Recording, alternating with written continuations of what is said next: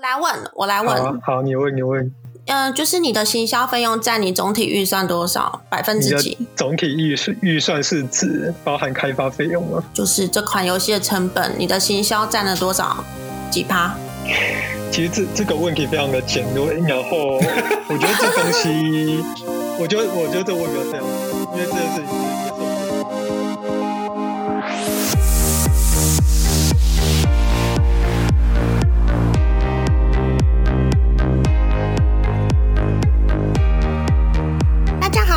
里是直到我的脑袋中了一箭，我是小旺，我是阿修。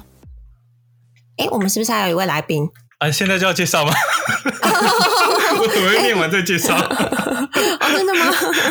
我们今天现场除了小旺跟阿修之外，还有一位来宾。那他的江湖魂名是盛唐祭司，大家可能比较多这个，比较常在网络上听到这个名字。然后，但是我们呃，我跟盛唐技师之前是同事，我们自己也彼此同事或朋友之间都是叫他 Domo，跟 Domo 小组有关系吗？没有啊，是哦，没有没有没有，完全没有。完全没有。那为什么要叫 Domo？呃，因为其实我小时候也是深受 Domo 小组的启发，有就我、啊、就有关系吗？这不就有关系吗？没有没有没有，你们说的关系应该是说我是不是有曾经在那边任职之类，但并没有这样的关系。哦，没有啦，只就只是一个一介小粉丝这样子。你你的逻辑很特别，我们就是想知道是不是跟 Domo 小组对是不是来的有缘由或是什么 来自 Domo 小组这样子。你们关系是这样的。不过 不过我被抢先问了，其实我想先问为什么叫圣堂祭司。哦，这这我也想知道。哎哎，那个 Domo 你知道吗？我之前也是 Domo 小组的。啊，真的哦，你好像老狐狸呢。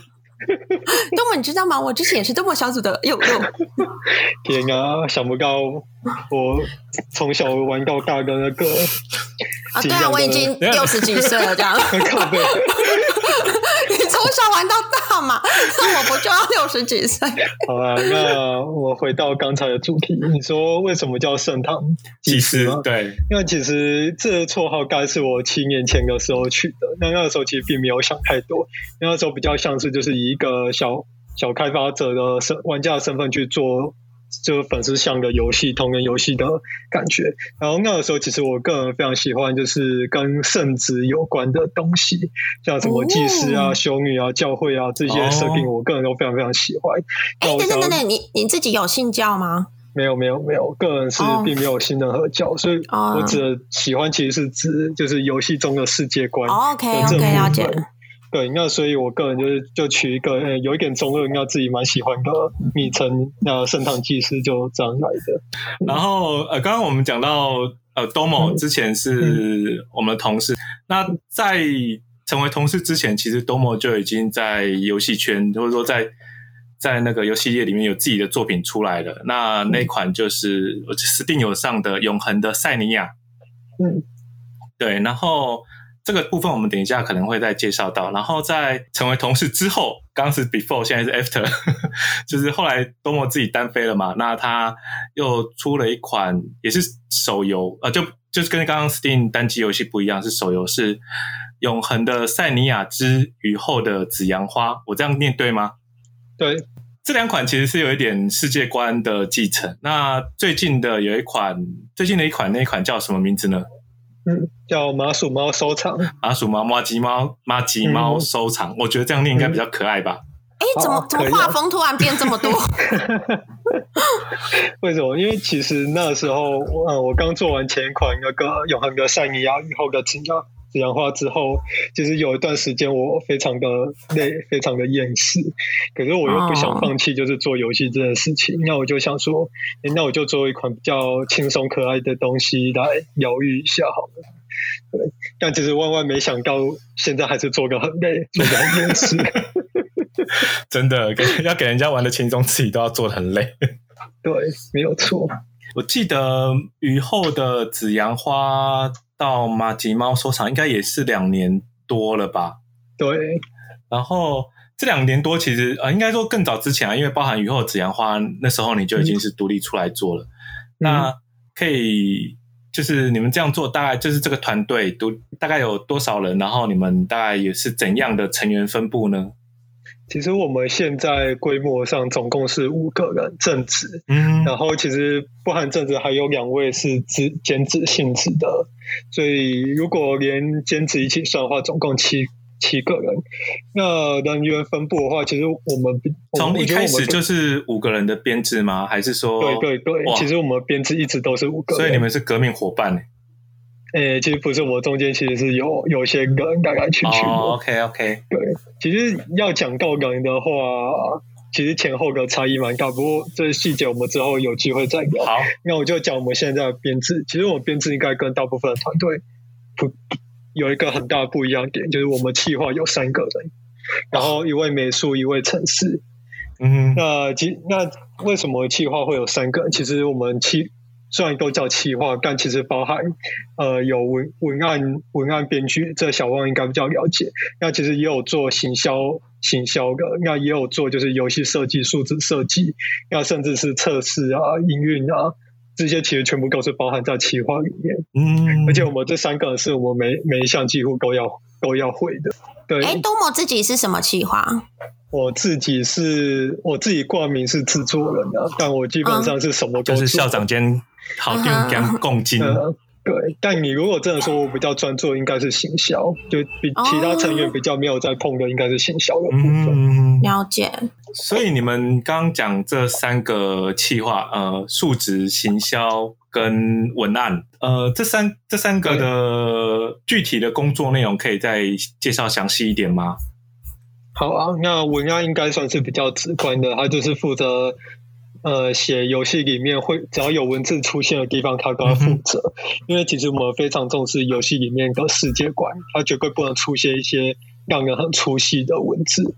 就它里面每一个文字都要符合，就是这游戏里面应该要有的样子。所以会有一位专业的文案去把关我们游戏里面，像是麻薯猫哥他们讲出来的话，诶猫会讲话，对 我设计上，它其实是会有一个东西去翻译出它讲的话，所以它翻译出来的话一定要跟它原本的个性是符合的。那在这是比较大家比较常见，就是角色对话。那再来就是数值嘛。那其实我觉得，呃，我们算是小团队，但其实我们做个游戏的数值的深度是。相对深的，我们是走走一个比较长线运营的模式，嗯、所以我们数字设计上一定是要兼顾到长期营运营运所设计的，要包含啊商城啊游戏应用等等，这都要经由数字企划去设计跟规划好的。对，那在最后行销，其实行销也是相对直观，就是你要如何让你的游戏被大家看见，你要如何去投广告，如何去找其他的 KOL 合作，等等等，尽可能让你的游戏有更多人来玩。嗯是非常非常重要，但我觉得也算是相对大家比较陌生的，而且也是我正在摸索的。我也我也我也很陌生，嗯、而且很想知道。不过呃，我想等一下再来回到这个问题上，就是关于行销这部分，因为你现在主要是负责行销的部分嘛。嗯、那刚讲到团队，其实比较想要知道说你们现在团队运作的模式，呃，每天每天啊，呃，研发者的日常是什么样子？嗯，好啊。那我说明一下，其实我们每个人都是远端工作的。哦、虽然我们团队四个人在高虽然四个人在高雄，你现在人在哪里？但是我现在人在高雄。对，我，我搬来高雄已经三年多了。对啊，对。那其实我们成员之间基本上很久才会聚聚。就是见一次面，大部分的时间都是在 Discord 上面远端远端沟通这样子。那我们的做法是这样子，我们每个礼拜一定会出一个版本。那我们就是会在。每周一的时候开会，然后跟大家各一下说我们这一周的版本要进去哪些东西，那、嗯、有没有问题需要讨论的？那基本上都是由企划这边会把详细的规格书写出来，交给城市去执行。这一部分我觉得运作起来有一点点像外包，但是我们中间有任何问题都可以直接在 Discord 上面去对状况。那甚至就是开会的时候也会立。及时的去讨论说目前的状况是怎么样啊？不好意思，我打个岔，就是每周出一个版本，这个版本是真的会 release 出去的吗？还是说我们内部要有一个新的 build 新的版本这样子？这是内部的版本，嗯、但是我们未来对外呃也会有定期出一个版本去做测试，因为我们其实有开一个阿尔法测试的圈友，也会邀玩家进来去做一个比较早的测试。现在因为刚刚是远端嘛，所以其实大家除了在线上沟通之外，其实都不知道大家在干嘛。他可另外一个人可能一边看 Netflix、嗯、一边跟你们开会。对对对，其实基本上这也是我理想的工作状态。其实我也有跟大家讲说，就是我不会管说你平常上班时间在干嘛，你要去你要去打电工，还是你要接小孩、顾小孩都没有关系。嗯、但是就是工作进度，就是进度我都会看，我我每周都会看一次进度，看你进度有没有达标，没有达标就会检讨是什么原因。呃，原因对，呃、嗯，了解。那你们这样子远距工作大概多久了？哦，大概从我离开给亚之后到现在，所以大概就三年多了吧。哎、欸，那刚好，呃，去年的疫情没有对你们造成任何的影响。嗯，对，完全没有，大家都还是一样，照着平常生平常开发的生活工作在进行。嗯，远距工作有一个好处就是租金就不用。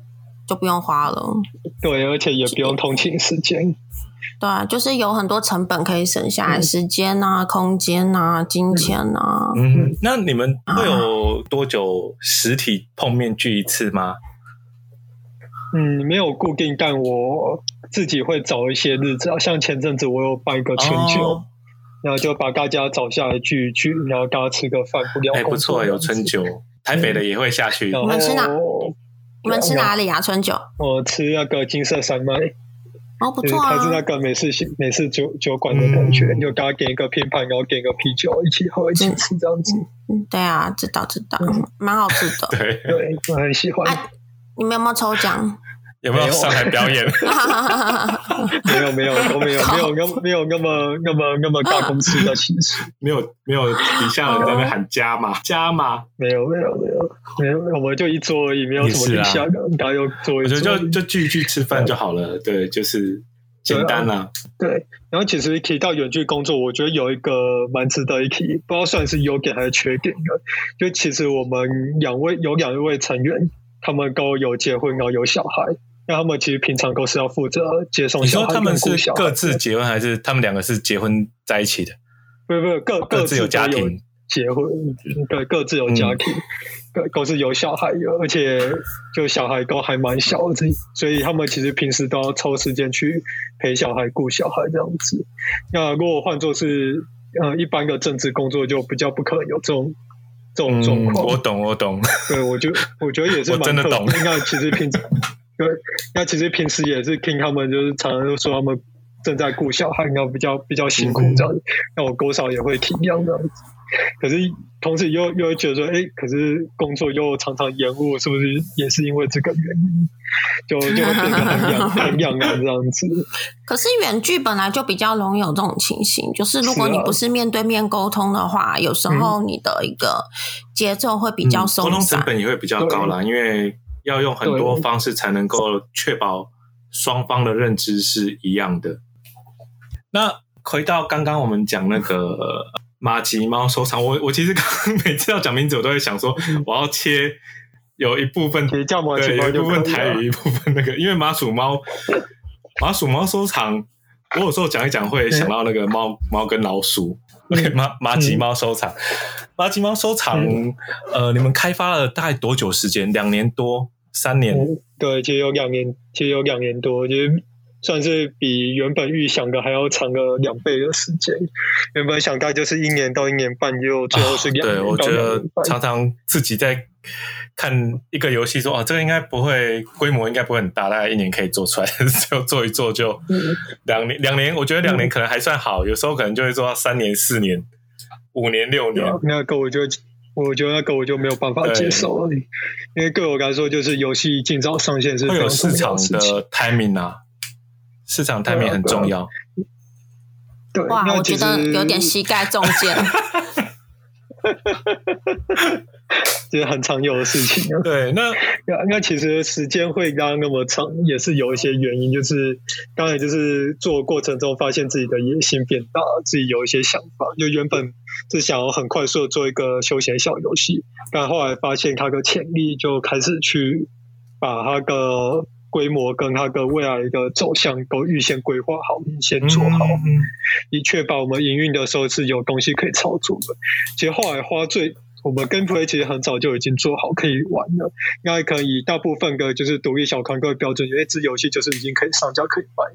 但是其实我们花了很多时间在做音乐相关的东西，嗯、我们后来花了很多时间在做商店啊、商城啊，那甚至是后台，就是很多后台信件跟那个 server 那边的东西，我后来大概花了半年时间都在搞。所以你们的城市刚刚讲讲一个人嘛，嗯、他自己一个人就是。Cover A P P 跟后台，欸、我后来有没有？其实我后台是有另外找一个外包来做。哦、其实，在除了游戏内的营运之外，我看到你们那个马吉猫收藏的粉丝页，其实人数暗赞的粉丝，其实人数也成长到蛮高的。嗯、我觉得我个人觉得蛮高了，至、嗯、至少是我们现在的粉丝页无法企及的高度。那这部分你有没有什么分经验可以分享的？其实马吉猫是一个。粉丝专业，我一开始是想要把它走 IP，是想要走 IP 经营没有错，因为我觉得就是它除了游戏以外，它也有成为 IP 的潜力，所以我有去参考一些其他的呃这种吉祥物的粉丝专业，像是那个猫猫虫卡坡，或者是像那个奥乐基这种，嗯，我喜欢奥乐鸡，台湾前很小，就就是台湾前前几大的这种吉祥物粉专，马吉兔。呃，马吉兔，马吉兔，我们有有因为知道，那我就参考这些粉粉钻经营模式，所以他，那我觉得其实他们粉钻经营模式就会在上面放一些小小管漫或者是小小图案去。让大家认识这个吉祥物，他们的世界观跟他们的故事跟他们个性，我觉得这件事情对于 IP 经营来说非常的重要，所以我们在蛮前期就有开始在做这件事。但其实我觉得我们还有蛮多做得不够好的地方，一来是我们一直没有找到一个合适的图文作家来做这件事情。那第二，再来就是说，我们其实算是同时在做两件事，一边在做游戏，一边在做 IP 经营，其实。算是有点没有办法分心的顾好，但我觉得我还是尽自己的所能，说，哎、欸，我想要尝试，我就尽量把它做好。而且我也稍微动用了一下那个广告跟金钱的力量，因为我其实是有持续的在投广告的。可以跟我们分享一下你广告这边嗯投了嗯多少吗？投了多不一定要具体的，就是你可以讲一个 range 或者是一个数量级这样子。其实至至少是五万以上的。啊哇，至少啊，那那你觉得这个效果怎么样？就是我觉得这个，我觉得这东西有时候是零跟一的差别，嗯、是是一个是一个关键性差别，就是你在做的内容，如果没有人去看的话，它就很难去影响做到后后续的发酵。那它就有点像是一个你开店的时候，你要有一笔启动资金去。去把它做出一个第一由零到一的第一步，那我觉得粉丝专业的人数就是这样的概念，就是你一定要先想办法把人吸过来去看你的东西，然后后来持续产出的东西，它才有机会去曝光、去发酵。嗯、那那再就是你产出的内容，你要试着去找出一些呃所谓的爆款，就是你大部分的 K 文可，你大部分的 K 文可能表现都是平平，可能就是。呃，十几、二十几个人留言，但是你偶尔会出现一个爆款，他就看有一百多个人留留言，然后然后一百多个人分享，那这时候你就可以大概去抓出说，哎，你的受众到底喜欢什么东西，那你就可以靠稍微朝这个方向去去做。像我这边，呃，以我这边做例子的话，我这边有两个主题特别受欢迎，一个是麻吉猫，它有一个。炭烤麻吉猫，uh huh. 就是它，它被烤熟了，有点像我们吃烤肉的时候那个 被烤被烤烤熟的麻吉。那我就用这么烤碳烤麻吉猫去画一个小故事，说它怎么来的。比如说有一个就是它在大太阳中睡午觉，然后睡醒以后就发现它被烤熟了，它就变成碳烤麻吉猫。这篇贴文的效果就非常的好。Uh huh. 对，那我们后来就在衍生去做第二第二集它的故事，效果也是很好。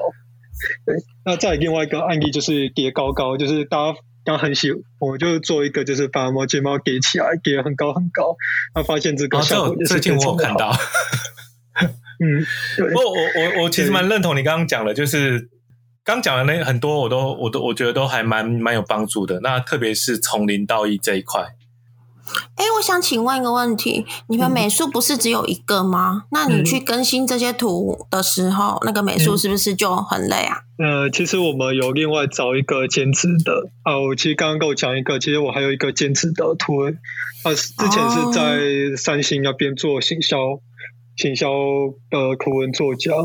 那我、哦、三星哦。对，可是，嗯，他其实也算是新，蛮蛮新的呢。对，嗯，对。难怪，通常还是要有人来做这个，专门做产出。对，对，那在经营粉丝团的这段期间，或是呃，可能不止经营粉丝团，就包括前一款游戏，你有遇过什么有趣的玩家或是粉丝的留言吗？或玩玩家反馈？比较多是痛苦的回忆啊。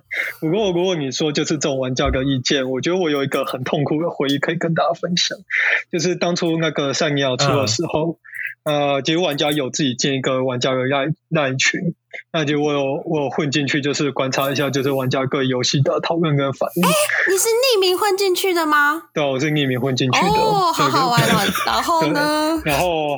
呃，其实我在里面待不到两个礼拜，我就受不了，就离开了。因为其实很多玩家在里面讨论，就是说，哎，如何去作弊，如何那边有无限的宝石可以拿，然后，然后就是各种抱怨，就是游戏这样这样这样。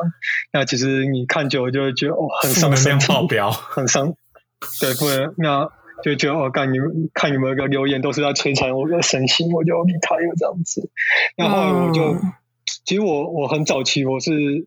那种就是站在第一线跟玩家面对面沟沟通派的，嗯、但其实我后来有一个很大的心态转变，就是说，我觉得我要跟玩家保持距离，因为你其实离跟玩家面对的太近，会很容易受到他们的影响，你反而没有办法站在一个开发者更客观的角度去判断你应该怎么做。哎，我最近好像也看到，不知道谁讲了类似的东西，耶，就是呃，好像是。讨论一个音乐家，他是表演古典乐的，然后后来去参加一个 live 节目，被观众骂。哦，对，然后他，我我知道那个一个女生，对，他也是那篇的评论也是讲到说，其实很多创作者到后面都会像你一样，就是会跟他的听众、他的或者玩家，然后保持一个距离，不会去一直看说哦。他们对我的东西是怎么样，我就做好我自己的本分，做好自己的东西。我也是，我也是，我完全有一样的感受，就是我我有时候会觉得，就是经营粉砖或者是一线的面对面，到后来会变成一个忧郁的来源，就是对我来讲压力非常非常的大，而且大到不可思议这样子。嗯、对，对，所以难怪会有人就是要请小编了，因为我们也有请小编帮忙，当然我们自己都还是会。跟小编讨论内容什么的，只是说真的是有时候需要隔一层。嗯、你如果自己亲自去回信或干嘛，面对一些抱怨或什么，其实真的对身心很不好。嗯、就你没有办法保持客观，然后继续做游戏。嗯，哎，你知道吗？我觉得。你知道，我觉得当制作人跟当其中一个成员，那感觉很不一样。嗯、真的，因为我我以前做轩辕，我以前做轩辕剑的时候，我就是其中一个企划。然后有时候我看到玩家可能有负评啊，或者是有讨论哪里可以改进、建议什么干嘛的，然后。我当然也会觉得哦难过，或者是也会想说哦，很想要跟他解释为什这里为什么会是这样，干嘛干嘛。只是说没有被允许去做这个一线的面对面，嗯、但是那个对我的影响并没有那么的犹豫，就是只是有一种，呃，我们是一个 team，然后我有点义愤填膺的想要去解释，但是没办法解释啊，真没办法，然后很想就是虽然是说也是心。负能量也是往肚子里吞，但是基本上不会影响正常生活。那可是自己当制作人以后，那个负能量大概会乘以十倍。就是任何一个负评，而且就是不一定是讲你。例如像我是写剧本，那他负评可能说不定是给画画啊，或者是给音乐啊，或干嘛。然后我我也会觉得非常受伤。然后讲到剧本，我当然就会更受伤。就是你作为一个制作人，你会成为一个游戏的代表，对代言人。然后他无论讲什么箭，都是往你身上射来，因为你逃不掉，你一定是站在第一线去挡这些箭的人。而且我觉得，其实他并没有提到制作人，他只是讲这游戏的某一个部分好了。对，你也会自己盖瓜承受这一切。对，其实他就是在讲你女儿不好，讲你儿子不好那种感觉，那个那个忧郁的程度差非常非常多。嗯，哎，所以啊，哎，我们应该还没有聊过这个，就是之前有个很有名的游戏制作人，他就是退休嘛，然后他就是写一封信给玩家，然后那封信有点像是一个声讨文，一个檄文，就是大骂玩家说：“这样你高兴了没有？被你们搞退休了，我再也不要做游戏了，你们。”你你们记得这件事情吗？我我，已经忘了，我也是在某个地方看到这个故事，我忘记了。他应该是一个，他应该就是一个有名的游戏的制作人，嗯、然后但是一天到晚被霸凌，被网络霸凌哦。例如，可能玩家可能会留言说什么啊，又出 bug 了，杀杀你全家，什么这种东西，对，就很夸张。等一下，我们刚笑那么，我刚我刚笑那么大声，应该不太对。没有啊，你你你这可以笑，因为其实这确实很荒谬。他也不会真的杀你全家，呃、但是那个网络霸凌会让你非常害怕、非常不开心、非常痛苦。嗯、然后有些玩家确实会给出有建设性的建议，但是真的有很多是属于网络霸凌那种的，然后人身攻击那种的，嗯、甚至就是问候你全家啊，对、啊？然后后来他就是退休，然后写一封信说。嗯我就是被你们这些玩家搞退休的，然后就是因为你们让我不想再做游戏，嗯、就是那篇文章就是让人觉得声泪俱下，辛苦你了，我懂我懂 那种感觉。我们呃刚聊的 有点沉重，我们聊点开心的好了，就是是 Domo 你自己，你呃有没有什么游戏是你觉得有没有什么游戏是你觉得就是？它是你进入游戏业的契机。哦，进入游戏业的契机，那应该就是，我觉得应该还是那个 RO 仙境传说吧。嗯，你是玩了 RO 之后就开始想要做游戏？其实其实并不是，如果你说做游戏的话是更早，嗯、但是进游戏业是是 RO 之后没有错。嗯、呃，其实我算是很小。我最早开始做游戏的话，应该是从那个《星海争霸一》的地图编辑器好早开始的。那个应该是我国中还是五专左右的事情。我高中的时候也做过，其实《世纪帝国》的 用《世纪帝国》的地图编辑器做的，还投稿那个电脑玩家。对啊，各位各位，就是类似有做这种事情。因为其实那种地图编辑器，它可以。做出的延展性其实很高，它可以做出各种各式各式各样很有趣的游戏。但是我觉得最具代表性的应该就是《魔兽争霸》跟那个《三国新场》。嗯，就它让它让台湾很早就开始接触 DOTA 的游戏，变成一个现象现象级的现象。那甚至是衍生到后来，让英雄联盟在台湾的时候，一开始就有一个很强劲的玩家群选手，对，一个玩家群。那其实我觉得这也蛮有趣的，就是我前天在看 YouTube，有一个那个退休的电竞选手，他有讲说，就是就是这种三国性长让台湾英雄联盟的选手在一开始有一个优势，所以那时候就有打出不错的成绩。对，那有点扯远了。对对，那我在讲话就是做游戏这件事，所以我其实那时候就在地图编辑器上有去钻研，有去做一些作品。那对不起，这个是不是就是像 MOD 那个感觉？嗯，对。可以这样讲，哦，好了解，好，请继续。嗯，对，那其实那时候，嗯，老实讲，并并没有做出什么爆，嗯，比较知名的作品，都比较像是练习跟自爽居多。那后来会想要进游戏业，我觉得算是一个看到做游戏可以让我吃饭糊口的一个契机。那、嗯呃、其实一开始我没有我在 N N O R P G 出现之前，我是。没有想想过要进游戏业，因为我觉得那时候做单机游戏，呃，要养活自己。那时候就有那么那么敏锐的眼光，看 市场眼光了吗？因为因为那个时候你你就看到单机游戏已经在走向没落，然后天哪，你你要说你要进一家有 Domo 工作室，然后做一款轩辕剑，那时候对我来说是一个非常遥不可及的。我觉得我的膝盖又中箭了。你你今天讲了很多东西，我都蛮有感触的啦。对，那但那个时候就刚好大概就是天堂时期 RO 出现的时候，我就看到哎。台湾的游戏产业突然蓬勃发展，然后疯疯狂的在找人，那我觉得，哎、欸，这是一个不错的时机点。嗯、那我就那时候就进入了那个智冠旗下的开发公司，就是智乐堂，那就开始做 MMORPG 这样子。哦，所以你在做塞尼亚之前，其实已经有在呃正式的游戏公司里面待过。对对，那那我做赛尼亚其实比较像是说。我想要验证我在游戏业里面的一些想法，嗯、因为那时候其实做 MMORPG 有些想法是你没有办法实现的。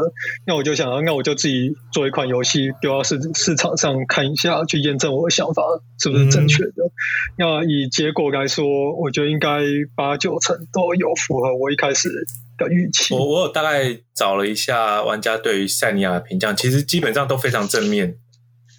对，嗯、那有一些可能会提到说他的那个他的那个源头，或者说他的那个角色是来自于 RO 这一款游戏，嗯、就有点像是、嗯、呃，像是同人作，但是被放到 Steam 上面。当时这个这样子的声音有对你造成什么影响吗？嗯，我想想要怎么讲，因为其实放到 Steam 是后来的事情，最一开始的事情。结果，因为它是 RPG Maker 做的嘛，嗯、那我最一开始就放在就像巴哈姆特 RPG Maker 版，uh huh. 然后我自己有做一个网页，然后用这网页去宣传，丢到各个地方去推宣传推推广我的游戏。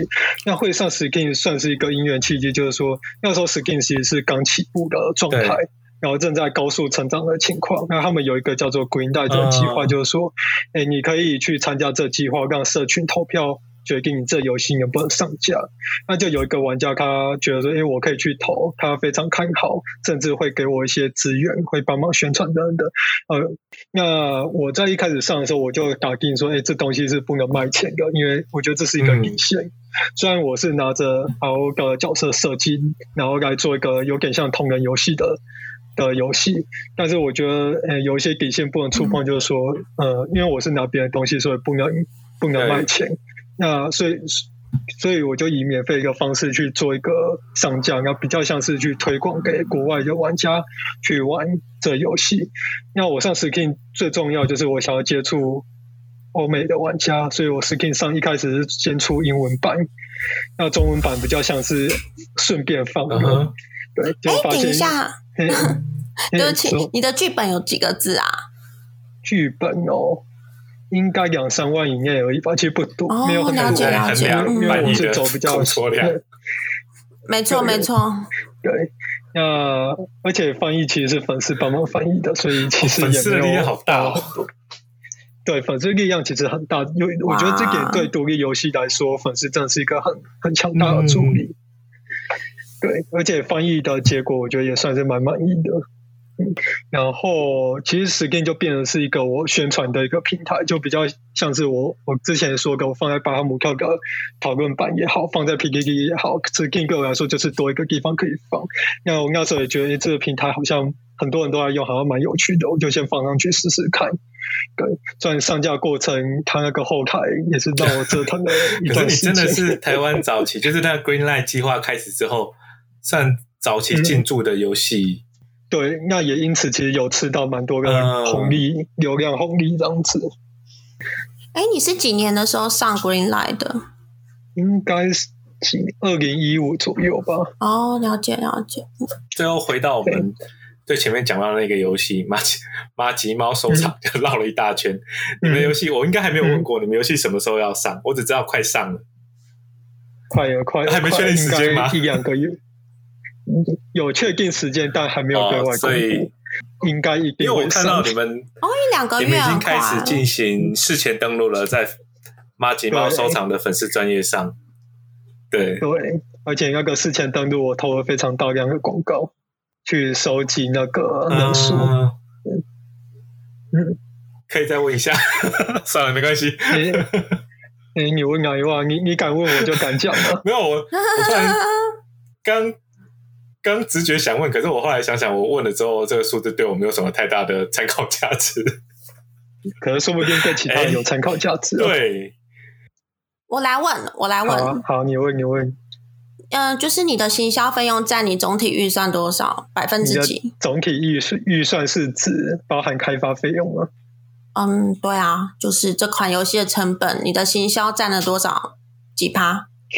其实这这个问题非常的简略，然后 我觉得这东西，我觉得我觉得这问题非常好，因为这件事情其实也是我最近在想的，就是我在投广告过程中，我一直在想，我到底要投多少？我行销的总预算到底多少？那我。嗯，这个问题我这样讲好，就是我其实我现在开发成本两年下来也算是蛮可观的。嗯、然后我行销在投放上，我也不是说我一口气就可以把说，哎，我的预算有多少，我就马上直接全部投进去。嗯、我觉得比较像是说我先捏，先抓一笔预算，我先投，然后成效好，我再继续加码。那成效还不错，我就一直投，一直投，一直投，看我投投到上市为止。那。我基本上我是尽可能把它捏比较大比例的预算去做这件事情。对，对我来说就是，嗯，我觉得预，嗯，那具体数字，我觉得现在其实没有办法给你一个明确的数字，因为它还在还没有对还在镜头对哦，对，应该说目前投了几趴了。这个也很难算，因为可能会随着我们开发那个数字表现来决定是不是要继续，或是要先告一个段落，换个策略这样子。嗯，反正一定是五万、十万以上的，呃、然后会持续。我我我想刚就是小小我忘问的跟那个多么打的，应该其实蛮多人都会想知道，就是呃，对独立团队来讲，其实就是缺少银弹、缺少资金嘛。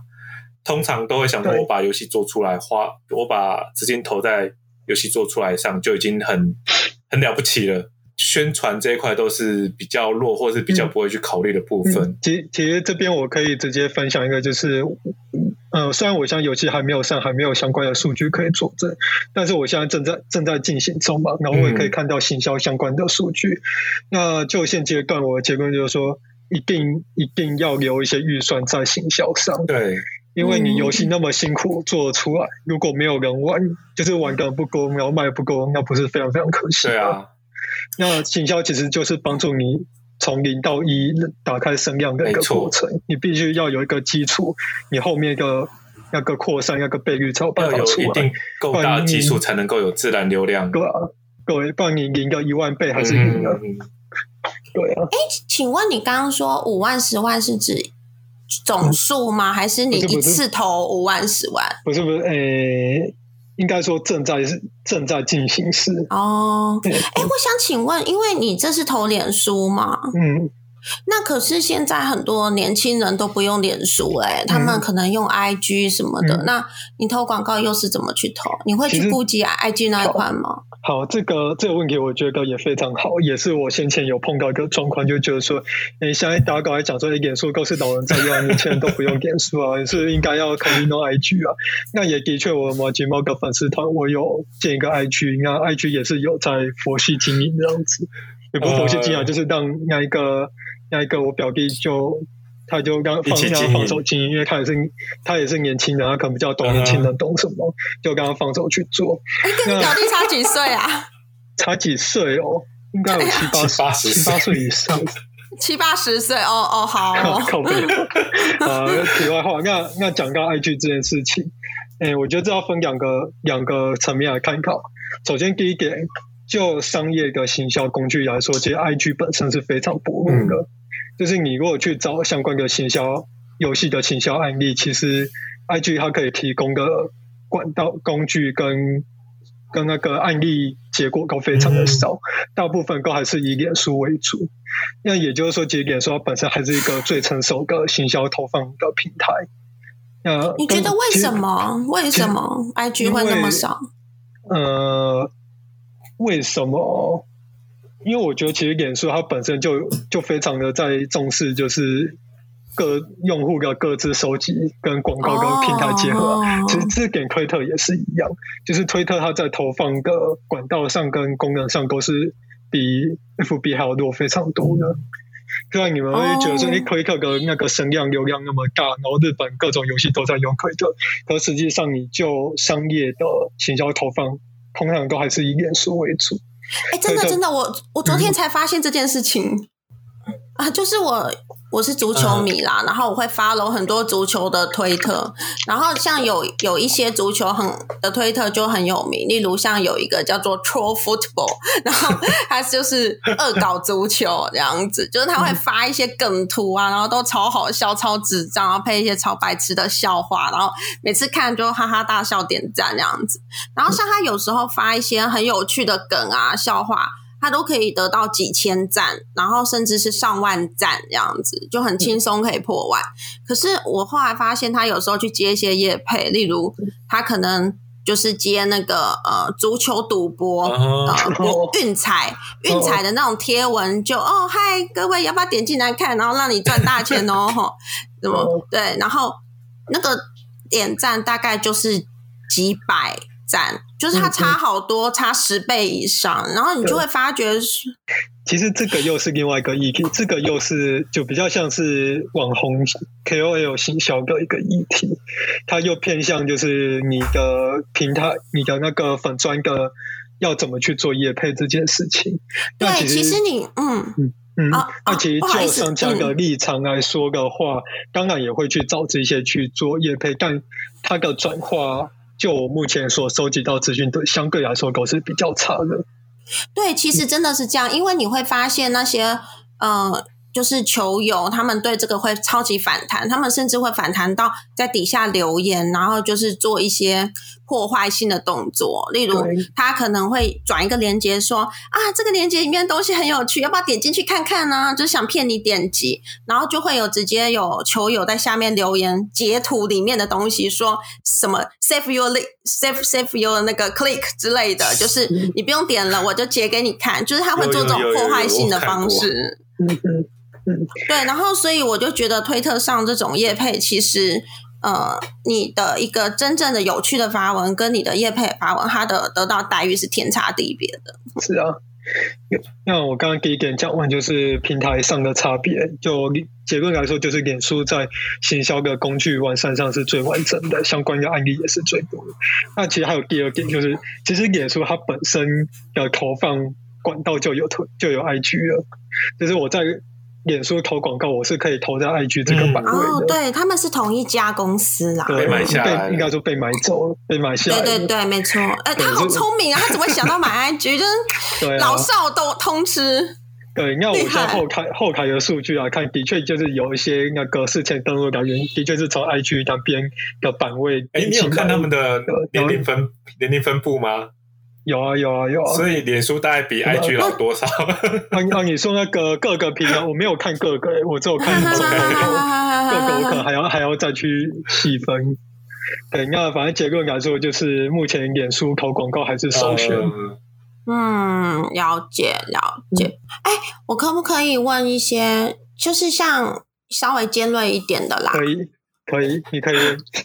哦，对对啊，我觉得。那个 Domo 人很好，就是很愿意跟我们分享。就是像你刚刚有提到那个，像我们刚刚有聊到永恒的塞尼亚，它有一个使用 RO 的版权的问题。然后虽然我我我能够理解你的一个做法，就是好，我不收钱，这样子可以了吧？哦，这样 是不是就不会说？就是有盗版山寨的嫌疑。其实这边我要我要我要澄清一下，呃，我不收钱并没有说可以把这件事，我就觉得它还是有一定的争议的。就是有些人还是觉得你这样是不行，也不是说有些人是。对对对，对对对，我其实真的是要问你这个，就是还是有些人觉得不行，就是他会认为说你就是不能够在未经同意的情况下去使用。这个人物对，哎，我想请问，RO 在网络上的各种同人是多的吗？其实蛮多的。例如同人游戏或什么？很多，非常非常多。是是是，对，我想应该也是啦。对，所以你可能，嗯，应该不说你可能，应该就是说，对他们来说，其实这种同人东西，他们已经是有一种默许的默契在了，这样子。嗯，对，而且我我觉得。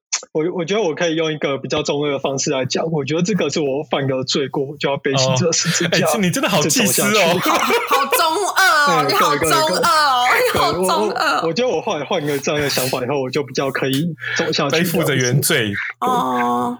对，被迫这十字架继续走。好，所以对，所以你就是已经知道错了，这样子哦，需需要那个圣水来喷你一下，是干嘛的吗？